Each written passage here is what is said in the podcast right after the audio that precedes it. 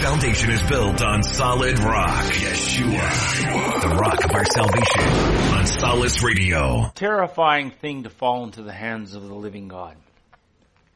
It's a terrifying thing to, to fall into the hands of the living God. One of the challenges that is faced by those of us in the world today is the challenge of having a relationship with the living God. Because even in the body of Messiah, Messiah's body at large, when you look at the worldwide body, there are people who assent to a living God mentally. They know God is alive. They know God is real, but it's a mental assent. But there is no intimacy because God is not living to them and they are not living to God. We step into a religious practice in order to demonstrate our faith that God is alive, but there's a lack of intimacy with the living God who is very much alive, who is not just real, but is alive and wants to be alive to us, in us, and through us. And we are to live in Him, with Him, and through Him. And it's a call to extreme intimacy. Which is why it is a terrifying thing for us to fall into the hands of a living God. When you think about your Bible readings, for those of you who care enough about God to actually read your Bible, as you read through your Bible, you will notice every time even an angel shows up, everybody is terrified. The first reaction to something from the kingdom manifesting in this world is always terror. Because while we believe in these things, we're not really ready to face them because they are not real to us. It is a mental thing. There's no depth in our walk with God. It is a very shallow walk, and because it's a shallow walk, it's a shallow relationship. Because it's a shallow relationship, when you read your Bible, the things that are supposed to happen simply do not happen, and we wonder, I wonder what's wrong with God. And it's a terrifying thing to fall into the hands of a living God. A living God. Now, as I read through the Bible. And I spend three, four hours a day in the Bible. On average, maybe, maybe three hours. Just eating, grazing, chewing on things. You see, you don't read the Bible to see what it says. You read the Bible so that it changes you. Too many people read their Bible to see what it says. It's a, it's a living word and you don't read it just to see what it says. You, you, you have to chew on it and digest it and, and, and ask the Holy Spirit to help you grasp its reality. It's a terrifying thing to fall into the lands, uh, hands of, of a living God. And as I read the Bible, I'm troubled by a lot that the Bible says. It troubles me particularly when Messiah is speaking on his first coming. And the letter to, no, I'm going to Matthew I should look at my notes once in a while. Matthew Matthew chapter 7, page 1231 in the Stern translation, beginning in 13. He is doing a teaching. In his teaching, he says, Go in through the narrow gate, for the gate that leads to destruction is wide and the road broad and many travel it. That bothers me that there is a wide gate and a wide um, road. And, and, and every, there, there are many that follow that. And by the Messiah's own terminology, many are, are following down that road, which is wide and broad, and there's a lot of people on it.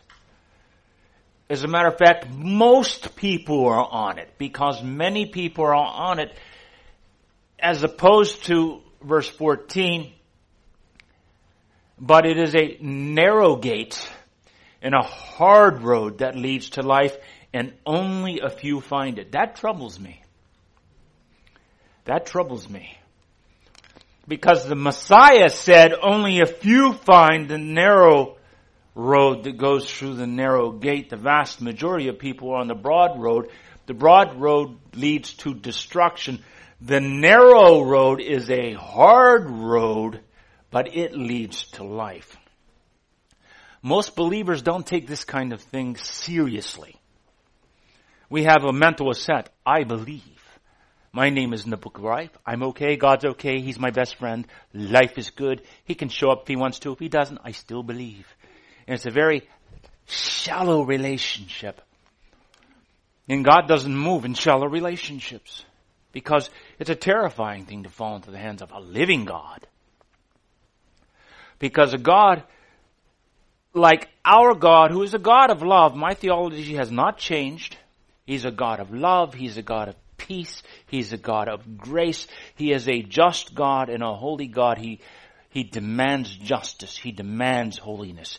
It's his call. It's a very high calling. Yochanan chapter 3, page 1332 in Stern Translation beginning in verse 16, one of the more famous scriptures among the body today. For God so loved the world, He gave His only and unique Son, so that everyone who trusts in Him may have eternal life instead of being utterly destroyed. So the whole world is divided in two groups of people. And everything hangs on the Messiah. There are those who are on their way to utter, utter destruction, which is a broad road, and most people are on that one. And the hard, narrow road leads to life, and it goes through Messiah, because Messiah is the way, the truth, and life. No one comes to the Father except through Him. Which is why I always say it's all about God, it's all about the Messiah. And everyone is either on a hard road leading to life, which is only a few can find that road. Only a few according to the Messiah. Most people are on the Broadway, in, in, in, the broad road, and it leads to utter destruction. Not that they will cease to exist, but they'll get exactly what they want, a life void of God. Which is a terrible place to end up. Verse 17. For God did not send His Son into the world to judge the world, but rather so that through Him the world might be saved. You see, the world was already ripe for judgment. It had already been judged once back at the flood in the sixth chapter. The whole world was under condemnation because they were not holy to God. And they were all set up for judgment just like today. Everybody is set up for judgment. Messiah didn't come to bring judgment. He came to save us from judgment. Verse 18. Verse 18. Those who trust in Him are not judged or no longer judged. Those who do not trust have been judged already or remain in judgment. In that they have not trusted in the one who is God's only and unique Son.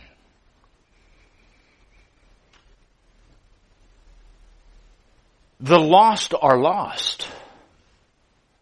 They're lost. The lost, they're, they're, they're, they're, they're, they're, they're so, they're, they're so lost but those who are in the body today have such a shallow relationship with God. They don't worry about scriptures that say that in the time to come there will be those who will stand before the living God because we will all ultimately stand before the living God. You won't stand before me. You won't stand before each other. You will stand before God. Everybody in the world will stand before the living God and everything will be undone. And many will say, Lord, Lord, didn't we do great things for you? And he said, depart from me. I never knew you. Most believers don't, aren't troubled by those types of biblical statements. But that's what God is speaking to us about. God takes this seriously when we don't take this seriously. God takes sin seriously when we do not take sin seriously because we take the freedom that we have in Messiah, turn it into license, and I can live any way I want to live, and I just want to come into services and let God bless me. Because I was nice enough to accept his invitation to gather on Shabbat with others who were kind enough to gather on Shabbat. Here we are at his, his invitation. Just pour out your spirit and bless us. Let's not talk about what we did last week. Let's not talk about what we're going to do next week. Let's not talk about those secret sins that we hide deep within us. And many will say, Lord, Lord, didn't we do great things for you? And he said, I never knew you. Depart from me.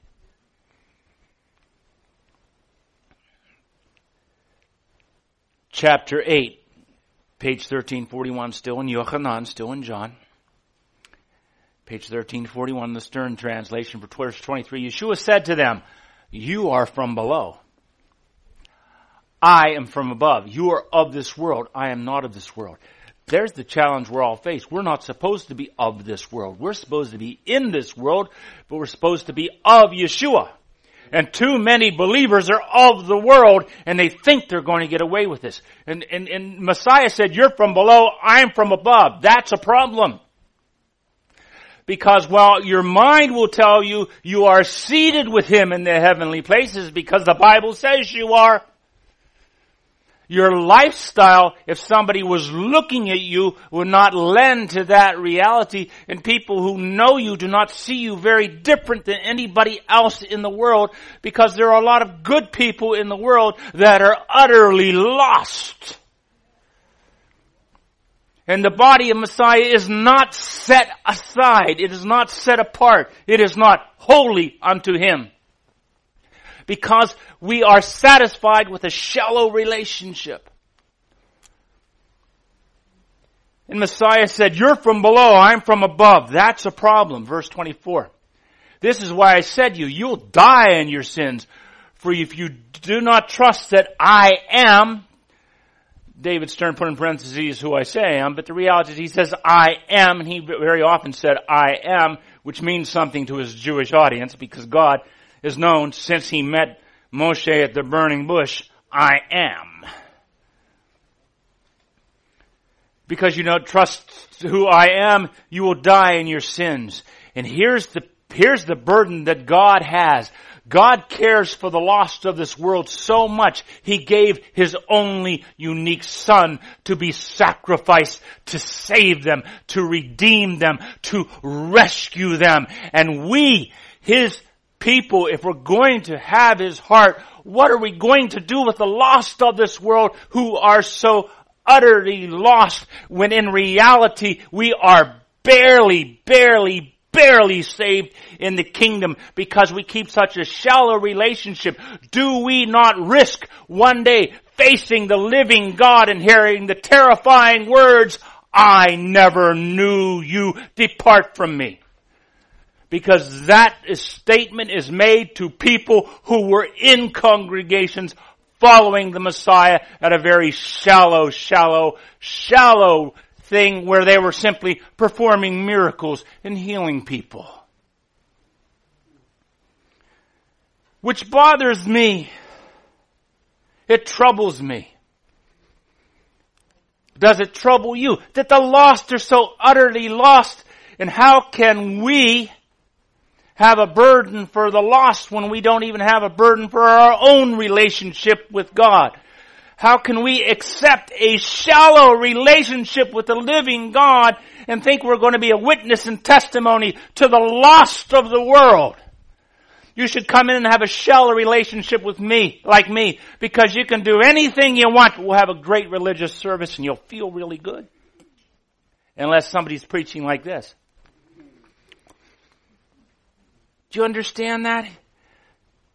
Messiah says, uh, this is why I said, you're going to die in your sins. You're going to die in your sins. And if you want to live without God, God said, if you want to live without me, I'll make you a deal. You can have eternity without me. That's what hell is. An eternity without God. You, do you understand? He, he creates his free will. If I want to have a religious experience but a life without God, he says, have your religious experience. I'll give you an eternity without me. And that's utter destruction.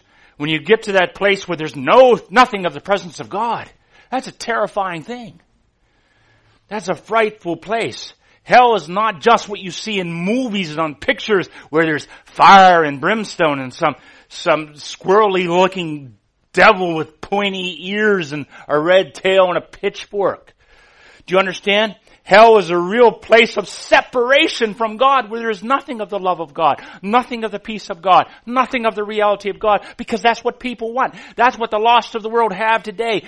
And God is so burdened for that that He gave His only unique Son to be sacrificed for that. And we, His people, blow that off while they're lost. That's their problem.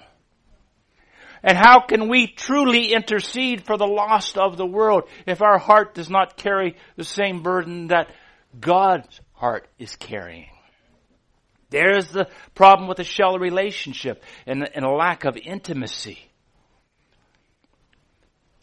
People say, well, I'm wise.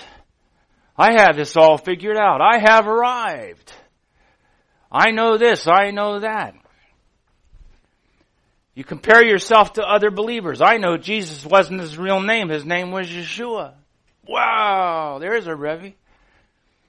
There are people who've come through this congregation who learned the holy name of God. Now they've rejected the Messiah because they know the holy name of God, so they have an in. And I said, are you really willing to risk your, your children and reject the Messiah when he said, I'm the only way. I'm the only truth. I'm the only life. And my heart is crushed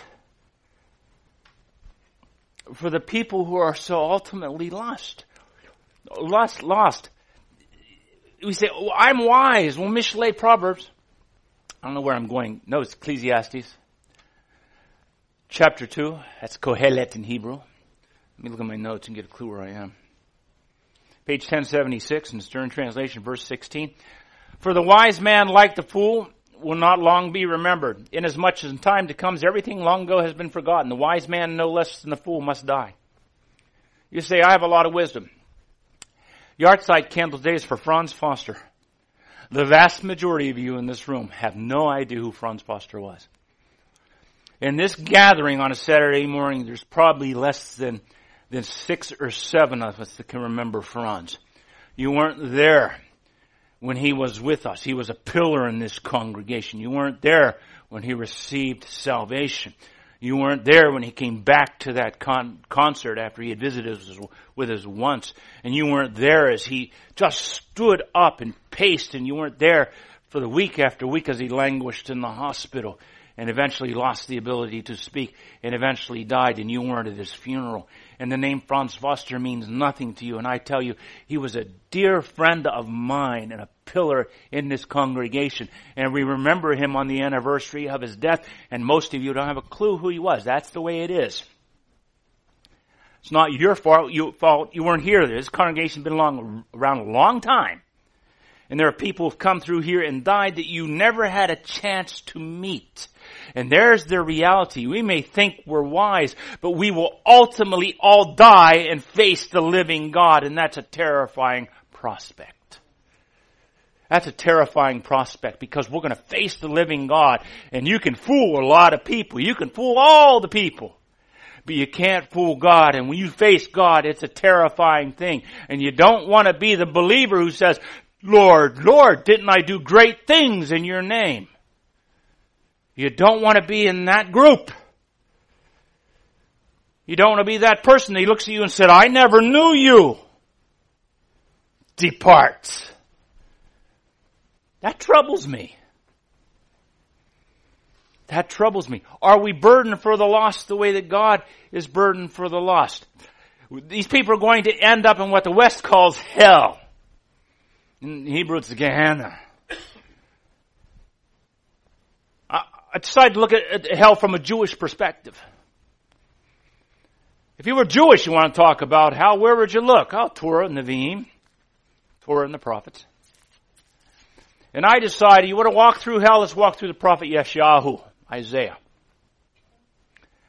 We'll begin in chapter 33, which is on page 486. And we're going to walk through Yeshayahu, Isaiah.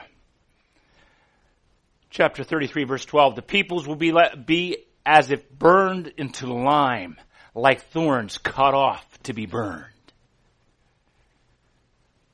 Verse 13. You living far off, hear what I have done. You are nearby. Acknowledge my strength.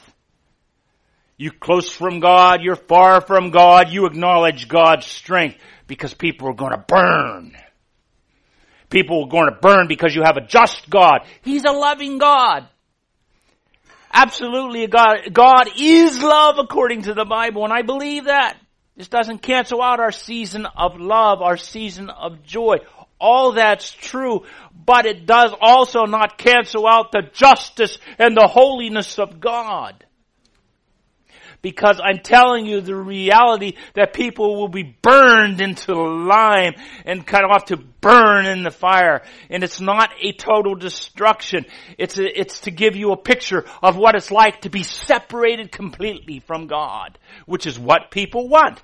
They want to be, they want to reject God and be separated from God. And God said, if that's what you want, that's what you get. And the problem we have is though we can play religion and we want religion and we have a mental assent to God. We have a mental assent to Messiah. Do you know the adversary believes Yeshua is the son of God and the Messiah and he's still lost? How many people believe Yeshua, Jesus, is the son of God and the Messiah?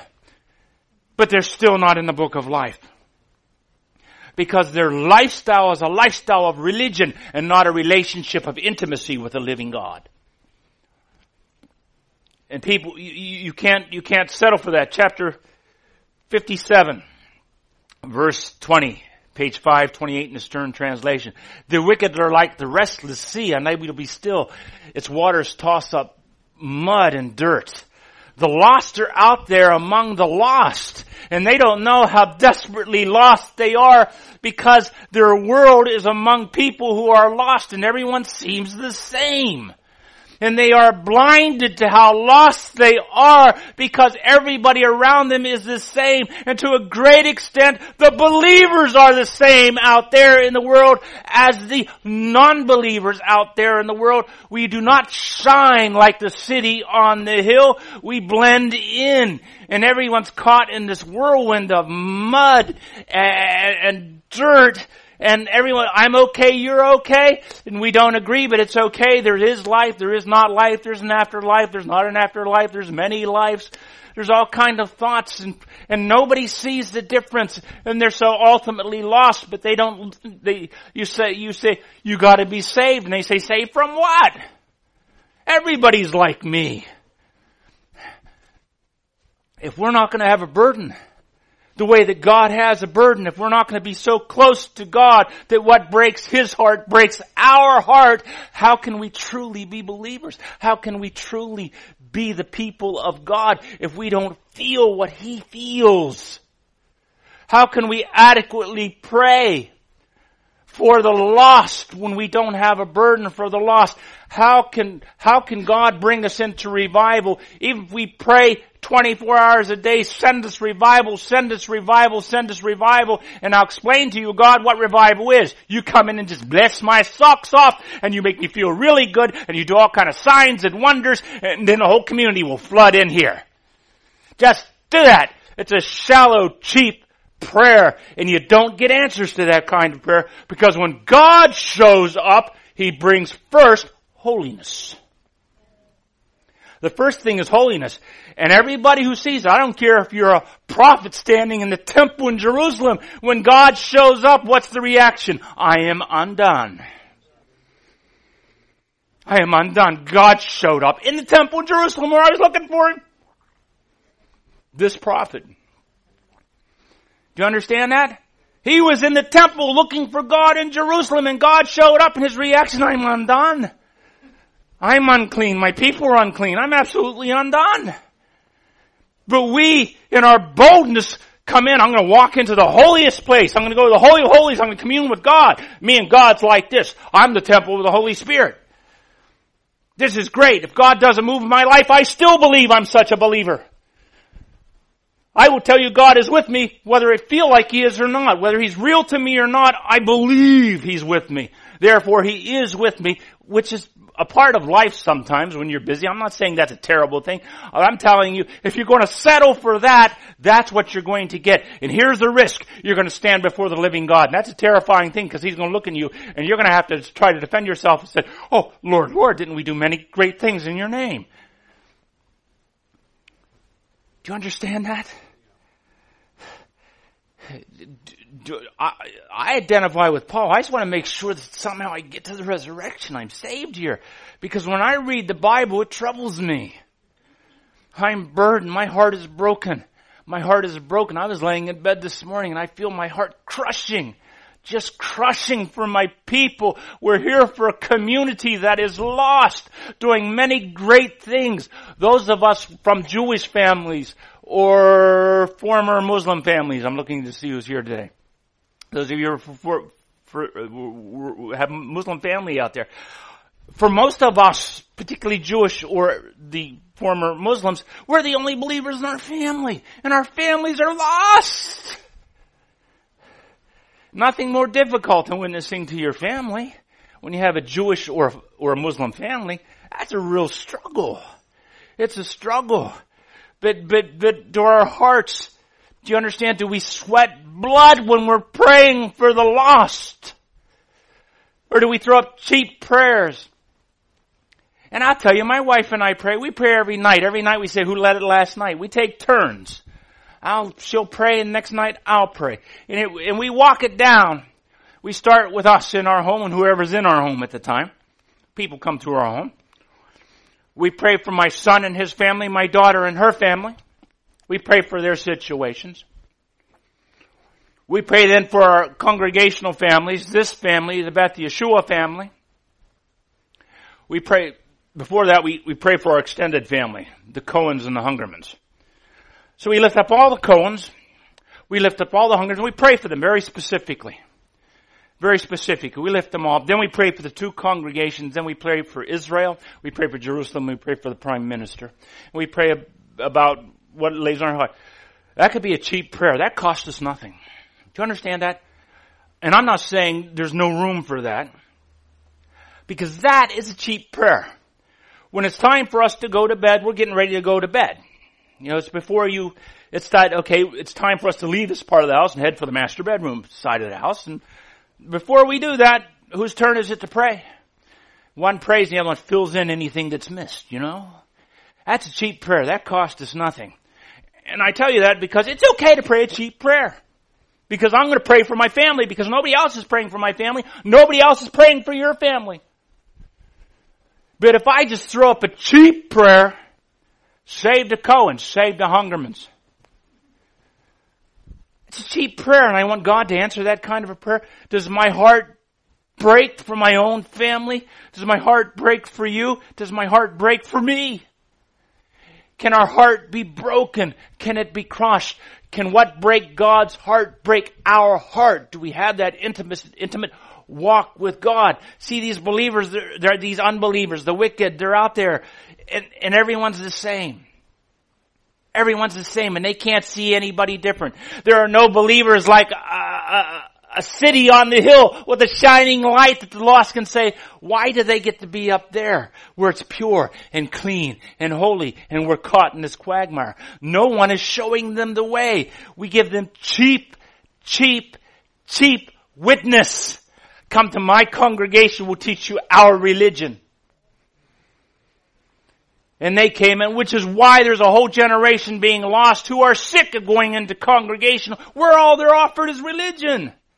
And we say, what's wrong with this, what's wrong with this new generation that isn't coming into our congregation? And I'm saying, what's wrong with the congregations that they don't want to come to our congregations? Do you understand that? We are the problem. We have settled for less than intimacy with a living God and our hearts are not burdened and we have yet to, to sweat blood over the lost of this world who are so ultimately lost. chapter 59, page 531. He repays according to their deeds, fury to his foes, reprisals to his enemies, to, to the coastlands. He will repay their due. He's a God of love, but you're going to get what you deserve. You get to choose. You will get what you deserve. Messiah came to save you from all of that. But you don't get into the book of life and then live any way you want because when you accept the Messiah, He becomes your Lord. And you belong to Him and you can't live any way you want to live. You can't do anything you want to do. You cannot. Freedom is not license.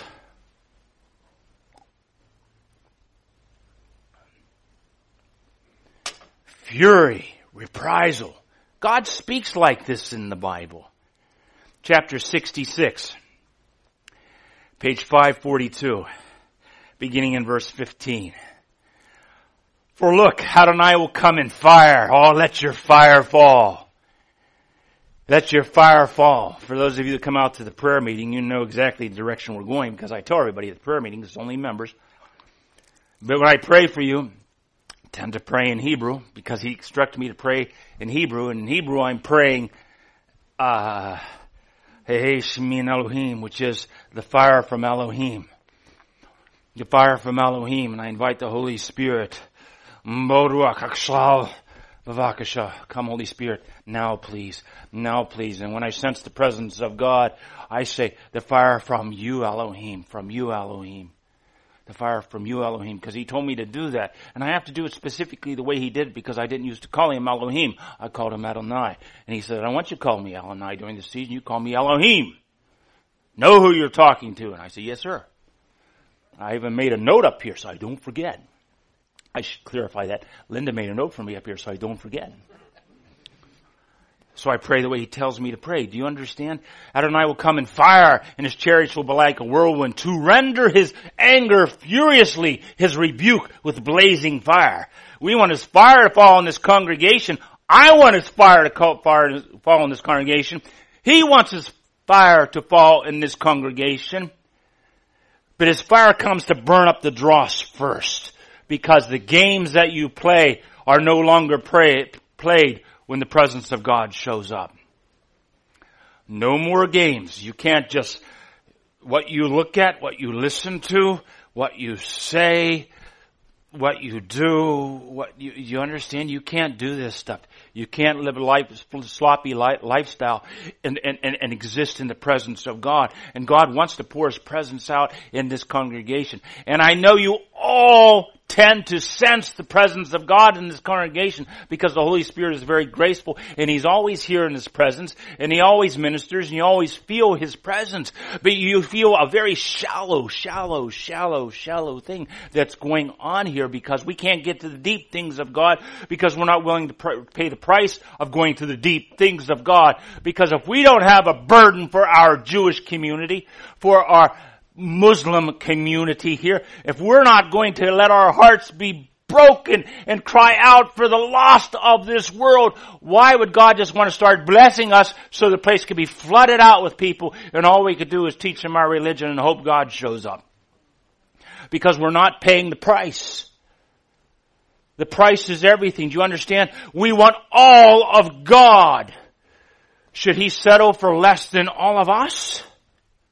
If you want all of God, you have to be willing to sacrifice all of you to Him. All of you. Not just a part, not half-hearted. Not just when you have time. Verse 16. For Adonai will judge all humanity with fire and with sword, and those slain by Adonai will be many. Why does he always say many? Why does he always allude to, allude to that reality that most are on the narrow road? Why can't he say most of us are okay? But he never says that. I made a mistake in the computer and they didn't get all the scriptures. It was my mistake. We have them now. You get them in there, Joshua? You're sharp. Verse 17. That's actually in the Stern Translation. Good job. He threw that in there this, this morning during the service somehow. The, those who consecrate and purify themselves in order to enter the gardens, that sounds good, but that's not good. You're supposed, not supposed to enter into the garden. You're supposed to go to the temple. Okay? Then follow the one already there. You go there because somebody's leading you there. And you eat pig meat. And you eat reptiles, you eat mice. You're going to be destroyed altogether. Well, God can't be serious about this. God can't be serious about this. Does it bother you that the Bible says this? You eat pig meat, you're going to be cut off? Well, no, no, that's not true. That's the way it used to be, but God changed. Oh, if God changed, He can't judge me because I'm sure what He changed. Do you understand? If God changed one thing in the Bible without explaining to me He changed one thing in the Bible, then all bets are off. I'll stand in judgment and say, I didn't know what you were serious about. Well, you're not serious about because you said I can't eat pig meat, and then you say, I can't eat pig meat, but then you say if I eat pig meat, I'm cut off. You can't, do you understand that? If God changes the Bible, He can't judge me. Well, I can eat pig meat, I have, I can commit adultery. I don't know what works and what doesn't work anymore. Because we don't take the, the Bible as the words of God speaking to us. And the lost are lost, and our hearts are not burdened for the lost. Verse 18. For I know their deeds and their thoughts. The time is coming when I will gather together all the nations and languages, and they will come and see my glory. We all want to see the glory of God, but you're not ready to see the glory of God because when you see the glory of God, He will judge you. And are you truly holy? Are you truly holy? Are you truly sold out to Him or are you sold out to religion? Are you in a shallow relationship and now you think you're ready to face the living God? That's a terrifying thing. We've got to be honest about where we are and where we are is not deep enough into the reality of the intimacy of God. We've got to get deeper and deeper and deeper into His truth, His reality, deeper and deeper into Him. This is not to chastise you and rebuke you. This is to open our eyes God wants to take us deeper so we can go from glory to glory to glory. But it's an upside down kingdom. You want to go higher with God, go lower and go lower and go lower and let Him break your heart with what breaks His heart. And may let your heart be burdened for what burdens His heart because He loves the lost so much, He sacrificed His only unique Son so they could be redeemed from the, from the pit that they're falling into.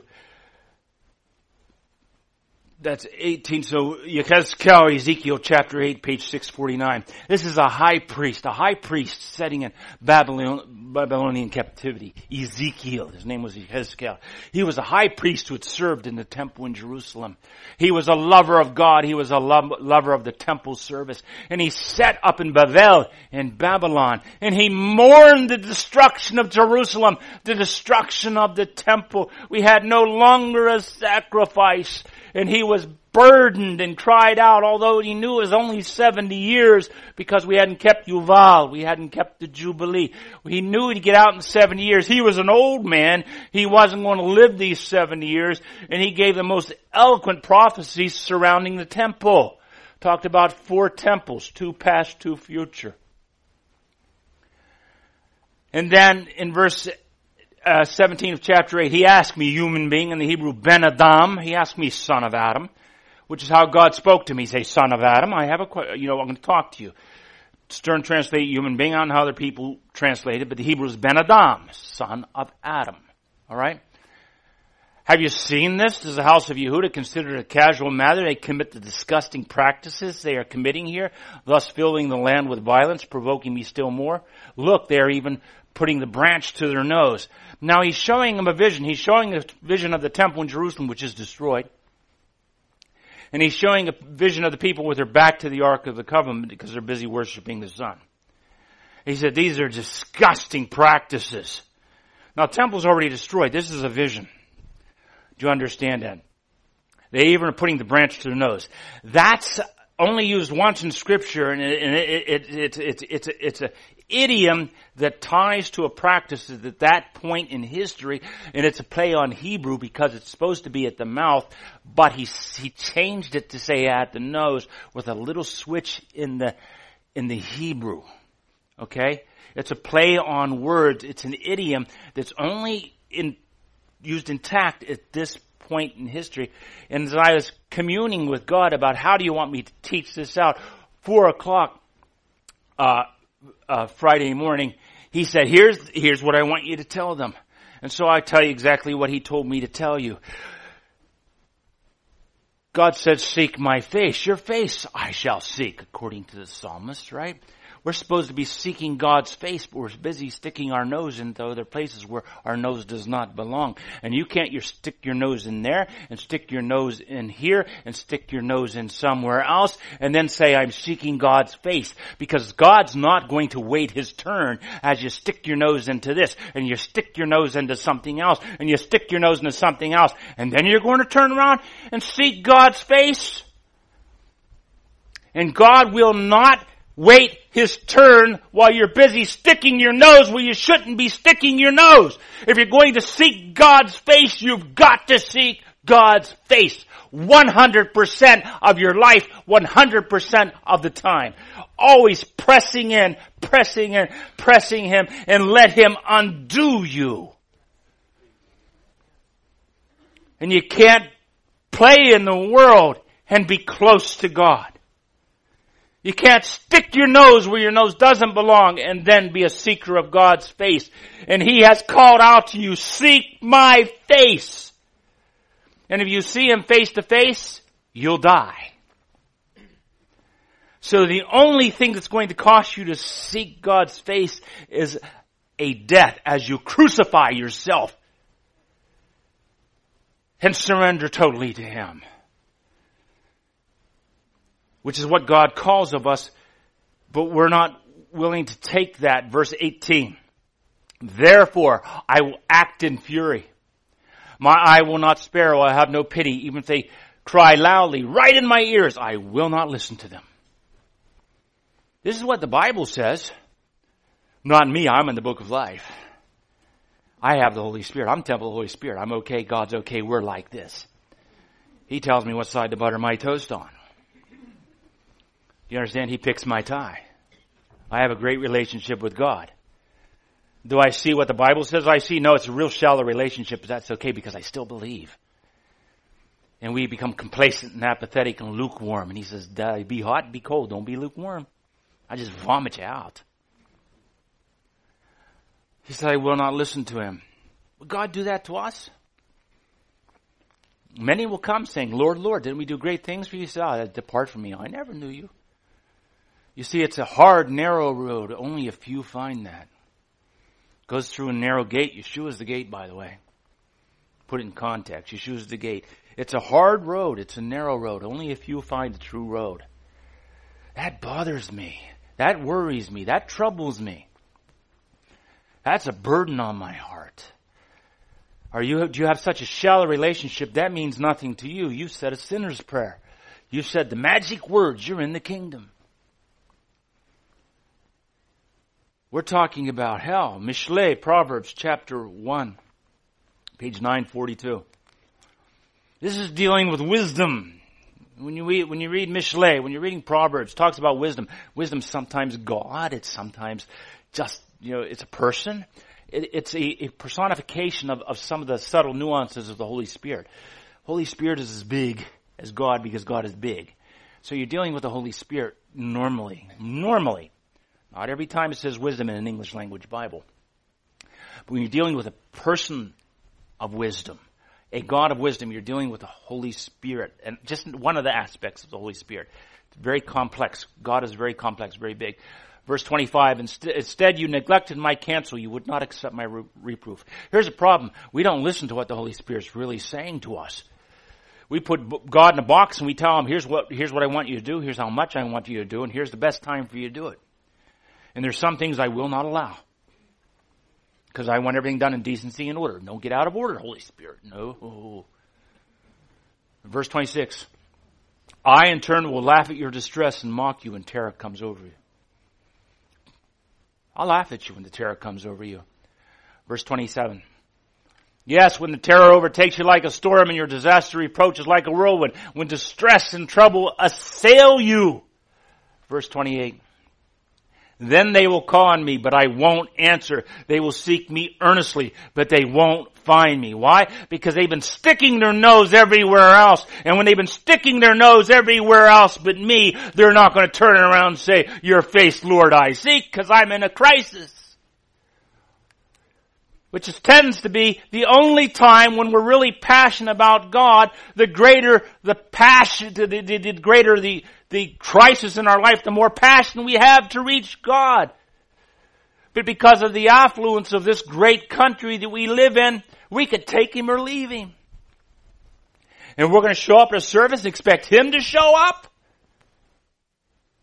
When we haven't been burdened ourselves for the community, why should he share his burden to rescue the community?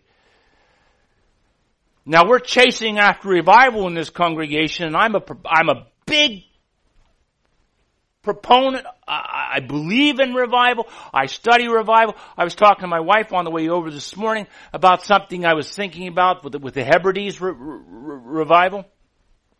And I, I, was reading the same scriptures they were reading at the Hebrides revival in Tehillim that God gave them the breakthrough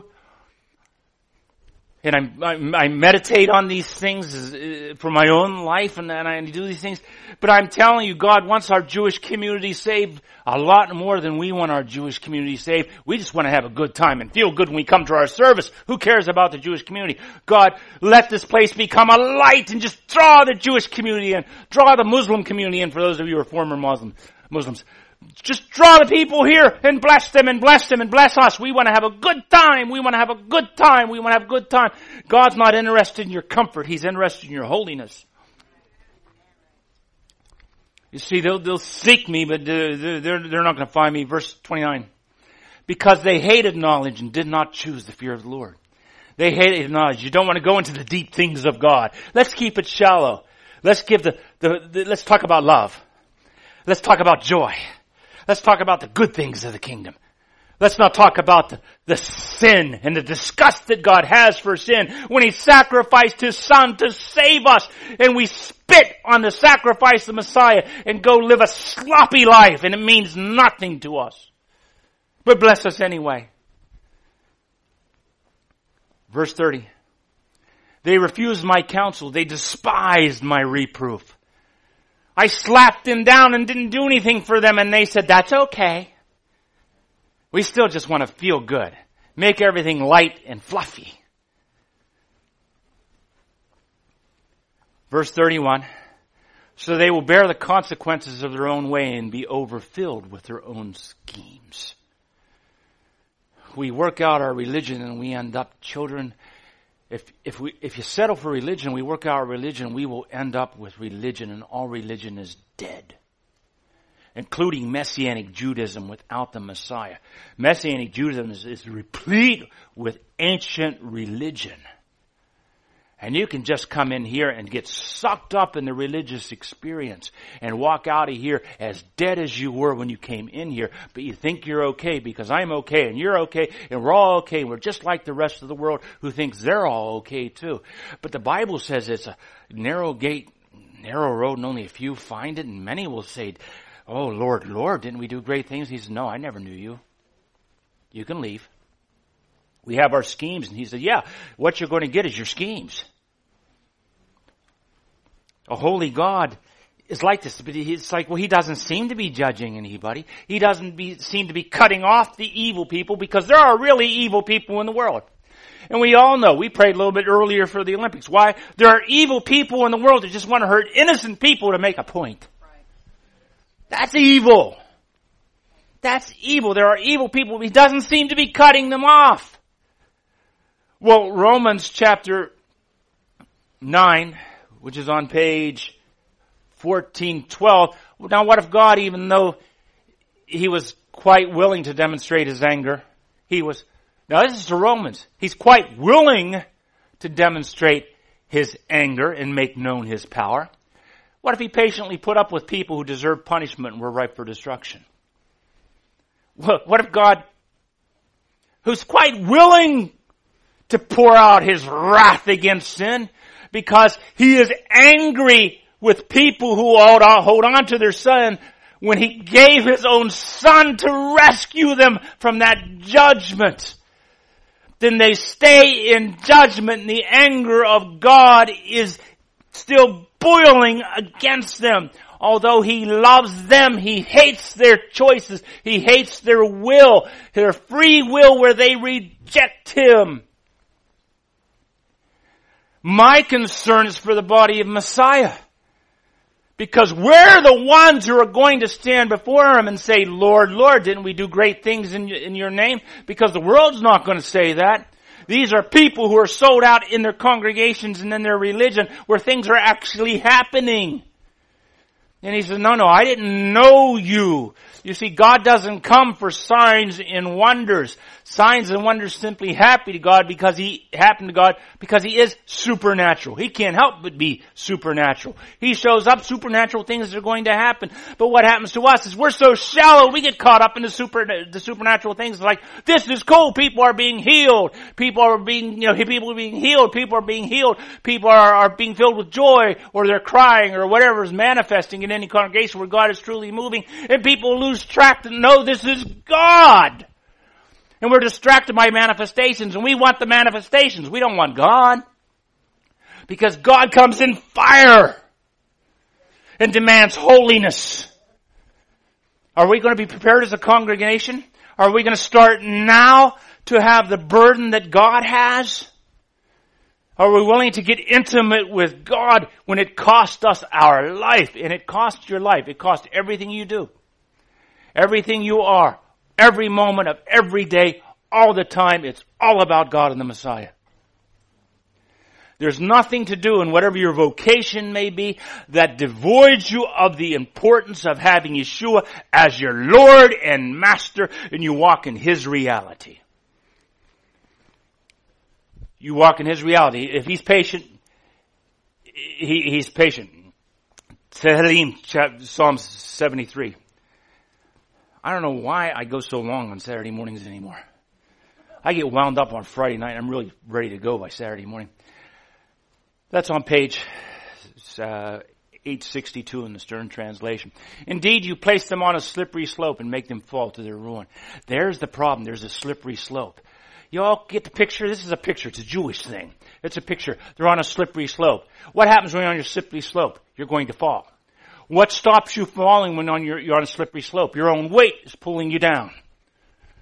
Your own weight is pulling you down. What saves you? God and His grace keeps you there. But you're still on a slippery slope. The lost are on a slippery slope. Do you understand? The lost are on a slippery slope. Your family is on a slippery slope. Your neighbors that live behind you and beside you are on a a, a, a slippery slope. The lost of this world, the community that we are trying to reach are on a slippery slope.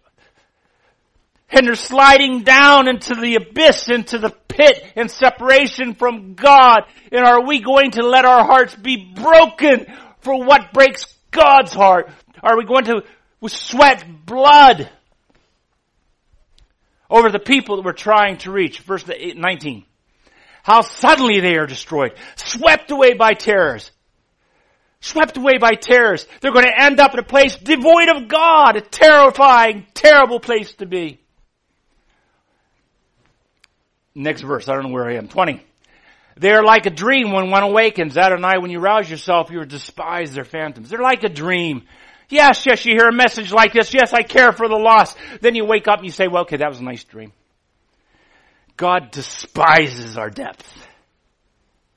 He despises our depth. When you, when you rouse yourself, when God rouses himself, see, we wake up, we forget about the lost. When God wakes up, which is just a picture, you despise the depths of these people. He looks down. How deep is your relationship with God? How deep is your, from God's perspective, how deep is your relationship with Him and His reality? How deep does that actually go? Luke chapter 13, page 13, 11. Yeshua gave this illustration. This is after the unpardonable sin. He's little painting a little picture. Here's the picture. A man had a fig tree planted in his vineyard and came along looking for fruit. Didn't find any. Real simple thing. Yeshua is, is, is the, owns the fig tree. It's his vineyard. He's talking about you and me. His vineyard, his fig tree. He's looking. You bearing any fruit? Are you bearing any fruit? He wants to know if you're bearing fruit, not whether you think you're bearing fruit or whether other people think you're bearing fruit. He's looking for the fruit. He's looking for verse 7. He said to the man who took care of his vineyard, which was going to be the Holy Spirit, Here I've come looking for fruit on this fig tree for three years, and now without finding it, cut it down. Why let it go using up the soil? This is Yeshua talking to his people in his vineyard. He talks to the Holy Spirit. Three years I've been waiting for some fruit. Why should I let him keep taking, you know, why take up a seat in this congregation if you're not going to get sold out to God? Why just come here and take up a seat and you're going to feel better when you leave than when you came in? Do you understand? If all this congregation can offer for people is you will feel better when you leave than when you come in, you can stay home and watch a good sitcom and you will feel better at the end. Do you understand that?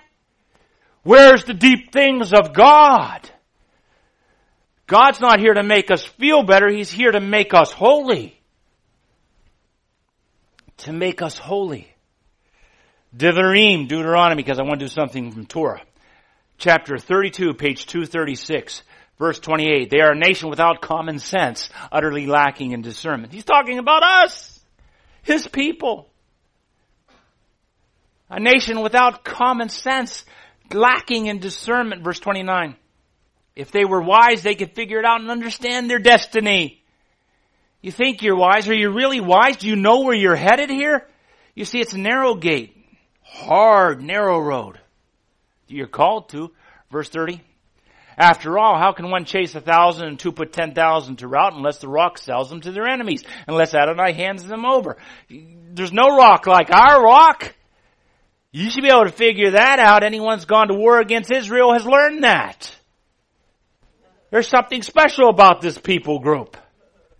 Verse 31. For our enemies have no rock, rock like our rock. Even they can see it. Even the enemies of Israel see there's something different about Israel. There's something different here. Even they get that. Verse 32. Rather, their vine is from the vine of Sodom, their fields from Amorah, Sodom and Gomorrah. It's like everything they have is just so worldly. Their life is just worldly. Their grapes are poisonous. Their clusters are bitter. Verse 32. 33, excuse me. Their wine is snake poison. Their cruel, the cruel venom of vipers. The wine is that which they give out, that which they share. It's poison. It's worldly. It's garbage. Verse 34. Isn't this hidden from me, sealed in my storehouses? God says, do you really think I don't know what's going on in you? Do you really think I don't know what's going on in your life? Do you really think I'm not paying attention to who you are and what you are doing? Do you think I really don't see how you are living inside? Verse 35. Vengeance and payback are mine for for the time when their foot slips. There's that slippery slope. Children, the lost are on a slippery slope on their way to separation from God. And if we're not going to be burdened for the lost of this world, why would God give us the lost of this world?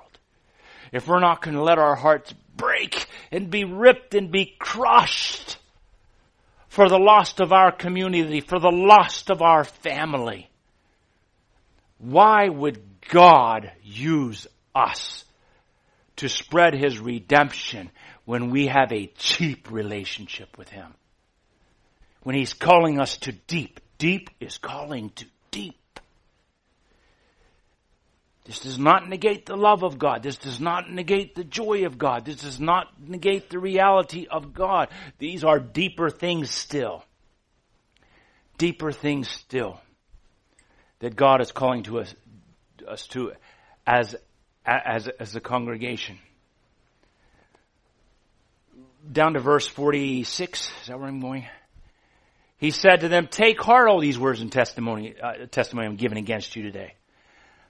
This is the same chapter. He's, it's, a, it's a heavy, heavy message. He says, take heart that I'm speaking to you this way. So you can use them in charging your children to be careful to obey all the words of the Torah. You gotta walk in obedience before God. At this point in history, the whole Bible was made up of the Torah. There were two books that existed. Uh, uh Job, which is the oldest book, and then the first five books. That's the whole Bible. It's the whole Bible. We had the Bible, and the whole Bible was Torah. He says, you be careful to obey the Bible. You be careful to walk according to the Bible. I've given you a revelation. You be careful about this, how you handle the words of God. Take heart that I'm giving you a hard le- message because you've got to know the alternative to selling out to God.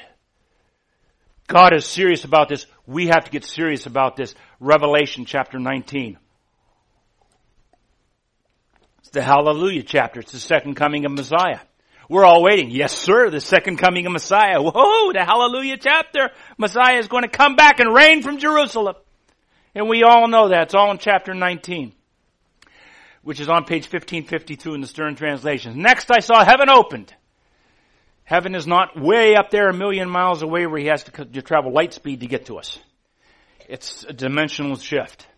Heaven opened there before me was a white horse. Sitting on it was one called faithful and true. His righteousness that he passes judgment and goes to battle. Messiah is coming back. Why? To pass judgment and go to battle. Because when God shows up, it's going to be first and foremost to pass judgment and go to battle. Because a holy God demands holiness first. First is holiness. The other stuff that we think we want that happens because God is supernatural. If He's here, supernatural things will happen. Do you understand that? Yes, people will be healed. Yes, the dead will be raised. The deaf will hear, the blind will see. All that stuff happens. That happens because God is there. But He's not coming just to bless us with the good stuff. He's coming to cleanse us and cause us to be holy. Verse 12. His eyes were like a fiery flame and on his head were many royal crowns and he had a name written which no one knew but he himself. Verse 13. He was wearing a robe that had been soaked in blood and, and the name by which he is called is the Word of God. Verse 14. The armies of heaven clothed in fine linen, white and pure, are following him on the white horse. He's coming with his armies, verse 15. And out of his mouth comes a sharp sword with which he strikes down nations.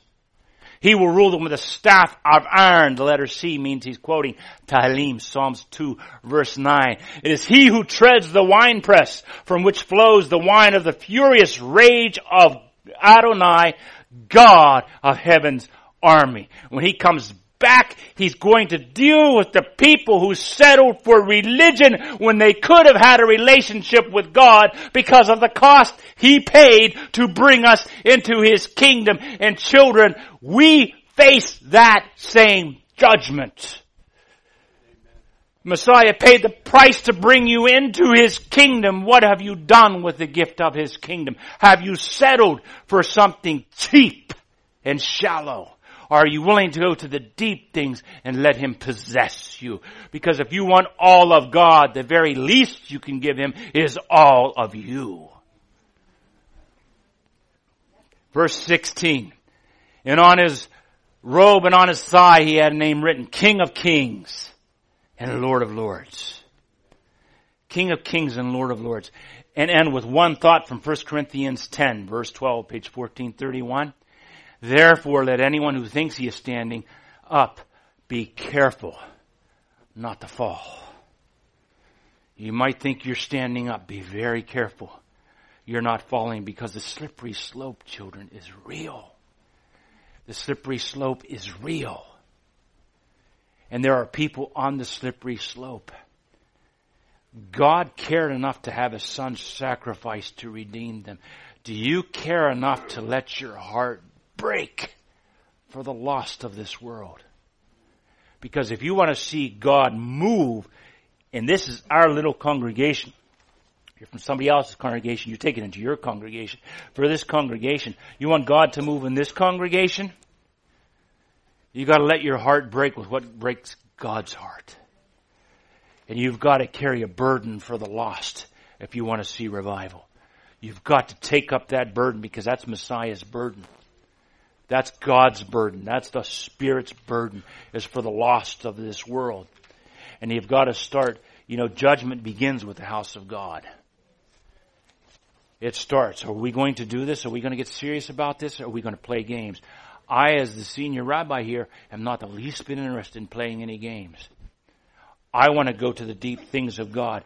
But are we as a congregation going to follow this path? Because it costs you everything. And it is a hard road and a narrow path. And your heart is heavy and broken and burdened. You get to choose whether you're going to pay the price. And be blessed, everybody. Shabbat Shalom. Hallelujah.